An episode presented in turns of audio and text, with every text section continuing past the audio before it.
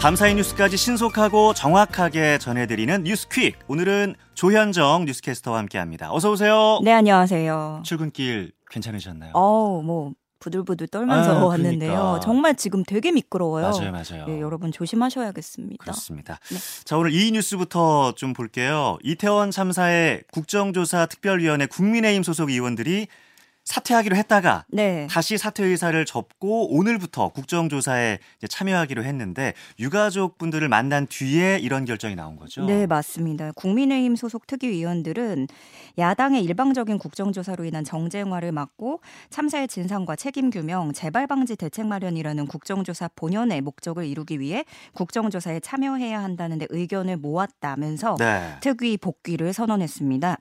앞서 그 여당 소속 의원들이 특위 사퇴 의견을 먼저 전달을 했고 그 이후에 야3당이 단독으로 국조특위를 열어서 증인 명단까지 의결을 그랬죠. 했었죠. 예. 이에 계속 이제 국민의힘이 국정조사 일정을 음. 거부하니까 유가족들이 눈물로 호소하기도 했었고요. 그러자 주호영 원내대표는 어, 국회에서 이태원 참사 유가족 10여 명과 간담회를 한 뒤에 원내대표실로 자당 소속 특위위원들을 불러서 예. 면담을 하고 국정조사 참여를 권유했습니다. 어찌저찌 이제 여당 소속 특위위원들이 복귀를 하게 됐는데 그러면 오늘 아침 현장 조사부터 함께 예. 할 것으로 음. 보이고요. 유족들은 이제 비공개 간담회를 가 졌었는데 국민의힘에 요구하기를 참사 희생자에 대한 2차 가해 방지, 네. 녹사평역 분향소 인근 보수단 재집회 자제 등도 음. 함께 요청했습니다. 네. 반면에 참사 당시에 닥터카 탑승으로 논란이 됐던 신현영 더불어민주당 의원이 그 국조특위 위원직을 내려놓겠다 사퇴의 뜻을 밝혔네요. 네, 신현영 의원은 어제 SNS를 통해서 입장문을 냈습니다. 저로 인해서 12구 이태원 국정조사가 제대로 시작되기도 전에 본질이 흐려지고 정쟁의 명분이 되어서는 안 된다고 판단했다면서 사퇴의 이유를 밝혔습니다. 네.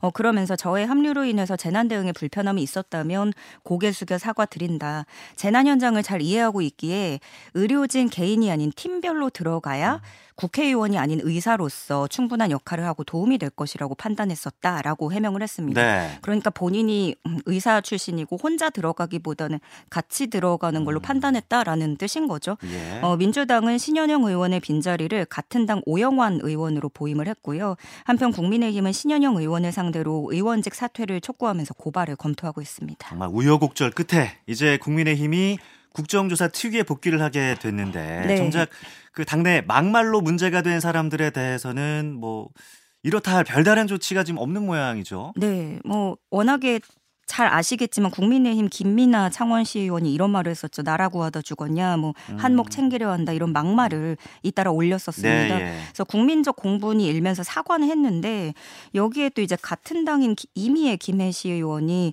불을 붙이기를 음. 댓글로 미나 의원 힘내요 파이팅 유족 외엔 사과하지 말기라는 글을 올렸었습니다. 이에 김해 지역 10개 시민단체는 기자회견을 열고 규탄하면서 사과를 요구했고 징계를 요청하기도 했습니다. 어, 의원직 사퇴 요구가 계속되는 가운데 징계 요구서에는 민주당 소속 의원 18명, 18명만이 서명을 했고 네. 국민의힘 소속 의원 27명은 서명에 아. 참여하지 않은 것으로 알려지면서 당이 사실상 뒷짐을 지고 있다라는 비판 나오고 있습니다. 네. 이제 어렵게 이 국정조사 특위 여당도 합류한 만큼 조사 기간 얼마 안 남았잖아요. 네. 예, 서로 잘 좀 협조해서 조사가 진행되기를 바랍니다. 그리고 과거 운동권 동료들을 밀고 했다는 의혹을 받고 있는 김순호 행정안전부 경찰국장이 6개월 만에 또 승진했습니다. 좀 네. 치안 정감이 됐는데 그야말로 초고속 승진 네. 이런 과정들이 도마에 오르고 있다고요. 예, 그 김순호 초대 경찰국장이라고 하면 과거에 인천 부천 민주노동자의 동료를 밀고 한 대가로 경찰에 특채됐다는 이른바 프락치 밀정 의혹을 받았던 인물입니다. 네. 근데 이게 윤석열 정부 들어서 신설된 초대 경찰국장에 올라서 그때도 음. 논란이 됐었는데 이번에 다시 초고속 승진으로 치안 정감까지 오른 거죠. 예. 치안 정감은 경찰 내에서 두 번째로 높은 계급이고 그러니까 자연스럽게 차기 경찰청장 후보군으로도 꼽히게 되는 그런 자리 인 거죠. 네, 밀정 의혹까지 받던 터라서 이번 승진에 대해서도 참 말이 많은데 뭐 시민사회 비판뿐만이 아니라 경찰 내부에서도 쓴소리가 나오고 있습니다. 어, 직장인 임명 사이트에서는 경찰 직원들이 여론이나 여러, 여러 의견을 무시하고 내 생각대로 가겠다는 의미다. 뭐 이러다 청장도 되겠다 이런 글들을 쓰고 있고요. 네. 이런 논란에 대해서 김선우 국장은 과거 사위에 조사 요청을 한 바 있고 지금 조사 중이기 때문에 그 결과를 지켜보면 될 것 같다 이렇게 답했습니다. 있습니다. 네, 뭐 워낙 초고속 지금 승진이고 과거 밀정 의혹도 있다 보니 이런 논란이 있는 것 같고요. 그리고 예산안 협상, 네. 예, 국회에서의 신경전이 계속되면서 여야 예산안 협상이 지금 뭐 아직도 타결될 기미가 잘 안 보여요. 네, 이번 달 들어서 계속 이 얘기를 하고 있기 예. 때문에 뭐 워낙에 많이 기다렸었고 몇 번 넘겼나요 지금? 예. 곧 있으면 이제 새해가 올 것 같은데요. 예. 여야는 어제도 협상 지원에 대해서 내탓 공방을 이어갔습니다. 계속해서 문제가 되고 있는 행안부 경찰국, 법무부 인사정보관리단의 예산 편성 문제가 큰 쟁점으로 남아 있는데요. 예. 어, 국민의힘은 상대적으로 소액인 기관 예산을 두고 발목 잡기를 한다라고 야당을 비판하고 있고 5억 남짓. 예. 네, 예. 그렇죠. 그리고 또 민주당은 용산 아바타로 전락한 여당과 협상을 해봤자 대통령 거부로 교착 상황이 길어지고 있다라면서 음. 또 여당의 공세를 펼치면서 강대강 대치를 이어가고 있습니다. 네. 그래서 민주당은 어, 즉시 본회의를 열어서 의장 중재안이든 민주당 수정안이든 정부 원안이든 처리해야 한다면서 강행을 촉구하고 있는데요. 이 때문에 뭐 연말 끝까지 미뤄질 아. 것이다라는 관측 도 조심스럽게 나오고 있고 네, 네. 한덕수 국무총리도 국가 경제와 민생의 어려움이 가중될 수 있다면서 조속한 합의를 당부했습니다. 그나마 어, 국민의힘이 국조특위 활동 복귀를 선언하면서 예. 예산안 협상의 속도가 붙을 수 있을지 아. 좀 지켜봐야겠습니다. 네, 이 소식은 또 진행되는 대로 저희가 전해드리겠고요. 매일 출근길 지하철 그 승하차 시위를 벌이던 전국 장애인 차별 철폐연대 네. 예산안 처리까지 당분간 시위를 중단하겠다 이렇게 밝혔네요. 예, 어, 오세훈 서울시장이 글을 올렸습니다. 휴전을 제한한다라는 음. 제목이었는데요. 국회 예산안 처리 시점까지 시위를 중단해 달라. 예산안 처리 지연의 책임을 시민들에게 전가하고 선의의 피해자를 양산하는 전장현의 시위 방식은 분명히 재고돼야 음. 한다라고 밝혔습니다.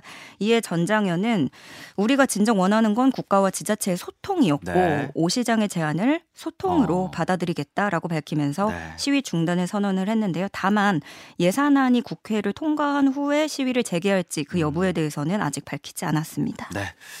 화물연대와의 전면전을 선포하면서 파업을 무력화했던 정부가 이번에는 건설 노조를 상대로 대응에 나섰네요. 네, 건설 현장은 한때 그 화물연대 파업 때문에 레미콘 공급 차질로 작업이 중단됐다가 네. 정부가 운송 개시 명령을 내리면서 일부 공정이 회복되는 듯 했는데 건설 노조 파업으로 다시 공사가 중단된 현장들이 있습니다. 네. 어, 원희룡 국토부 장관은 건설 노조를 조폭에 비유하면서 음. 없는 제도라도 만들어서 강경 대응하겠다라는 입장을 밝혔습니다.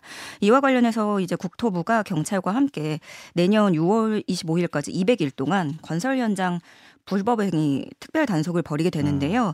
예를 들어서 음, 건설 하도급 업체들이 타워 크레인 기사에게 지급하는 수고비 형식의 월례비 관행이라든가 네. 건설 노조의 조합원 가입 강요, 또 채용 강요와 관련한 여러 일련의 과거 사건들까지도 모두 확인할 방침이라고 합니다. 네, 화물연대 이어서 이번엔 건설 노조를 상대로 강경 대응을 예고한 정부 소식이었고요.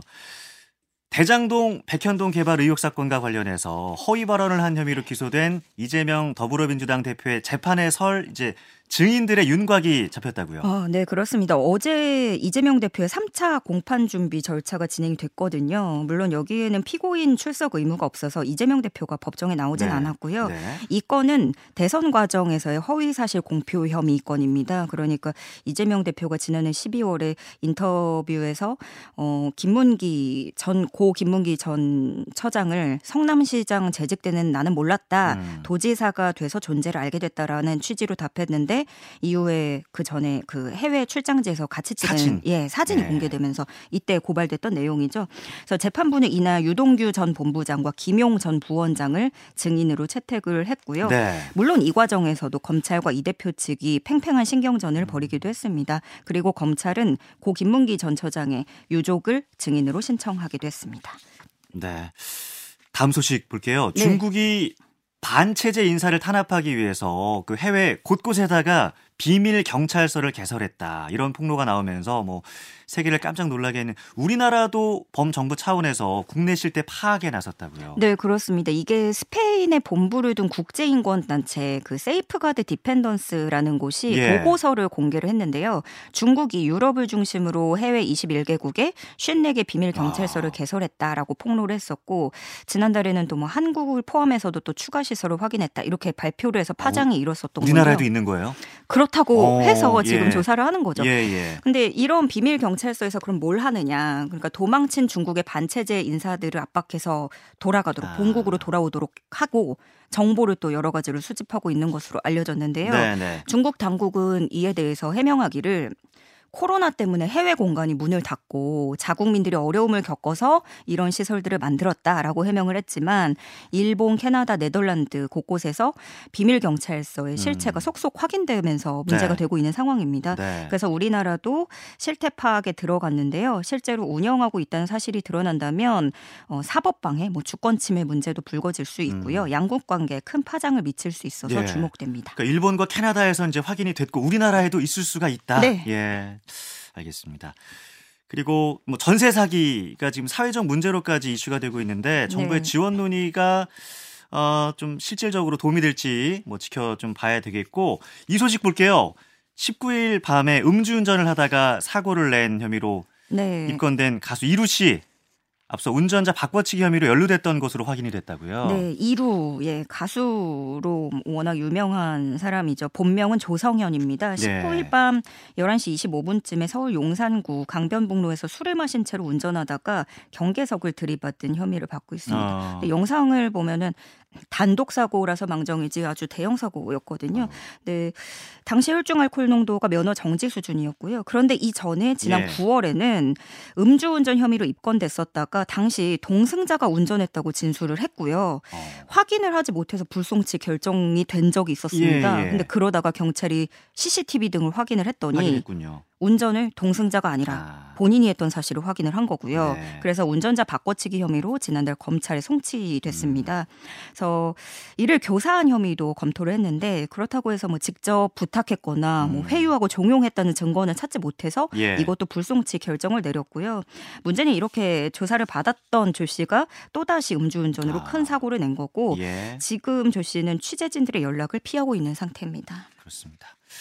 그리고 이 소식, 예, 그 아파트에 초인종 누르면 밖을 볼 수 있는 카메라가 있는데 네. 이게 월패드 예, 운영 시스템을 해킹을 해서 40만 가구가 넘는 그 아파트 내부를 몰래 촬영했던 사실이 드러나면서 파장을 일으키는 일이 있었는데 범인이 붙잡혔습니다. 그런데 이 범인의 정체가 또다시 충격을 주고 있다고요. 네, 이게 기능은 조금 다르지만 우리가 이제 인터폰이라고 그렇죠. 말하는 예, 게 예. 익숙하잖아요. 예. 그 당시에 전국 600여 개 아파트 단지 40만여 가구가 피해를 입었는데 잡고 봤더니 이 남성은 언론에도 나왔던 보안 전문가였습니다. 아, 예, 한 언론의 보안 전문가로 본인이 등장을 해서 예. 이 월패드 해킹에 대해서 직접 설명도 했었고, 근데 보니까 과거 이력이 보안 업체에서 일했고 전공도 보호 그 정보 보호예요. 예, 그래서 예. 지식이 많다 보니까 경찰 수사망도 피할 수 있었던 어. 거죠. 근데 꼬리를 잡히지 않으려고 되게 치밀했던 게 무선 공유기도 식당이나 숙박업소와 같은 다중 이용 시설에 설치된 무선 공유기를 해킹해 또 아. 일부러 이용을 했습니다. 예, 예, 예. 그래서 A 씨는 범행을 일부 시인하면서도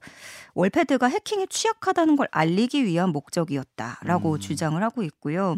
실제로 이 영상을 팔았는지는 더 확인이 필요하지만 이미 구매를 위해서 접촉했던 사람과 주고받았던 메일을 봤을 때는 경찰은 충분히 판매 의사가 있었다고 보고 있고요. 네. 보강 수사를 거쳐서 구속영장을 다시 아. 신청할 방침입니다. 알겠습니다. 짧게 마지막 소식 하나 볼게요. 네. 어, 아쉽게도 이번 크리스마스는 이제 일요일이잖아요. 아, 근데 네. 크리스마스와 석가탄신일을 대체 공휴일로 지정하자 이런 논의가 고개를 들고 있네요. 네, 여당이 이 내용을 정부에 공식 제안했습니다. 어, 앞서 국회가 대체 공휴일에 관한 법률을 통과를 시킨 바 있었는데 이때는 이게 국경일이 아니니까 성탄절과 음. 석가탄신일을 빼자 이렇게 됐었거든요. 예, 예. 근데 내년 달력 보면은 참담해요. 예. 고- 공휴일이 더 줄어들거든요. 13일이죠. 네. 줄었어. 예. 그래서 요거를 좀 늘리면 어떻게 예. 좀더 쉴 수 있지 않을까 하는 기대감이 모아지고 있습니다. 음, 알겠습니다. 오늘 소식 여기까지 전해 듣겠습니다. 조현정 뉴스캐스터였습니다. 오늘 고맙습니다. 네, 고맙습니다.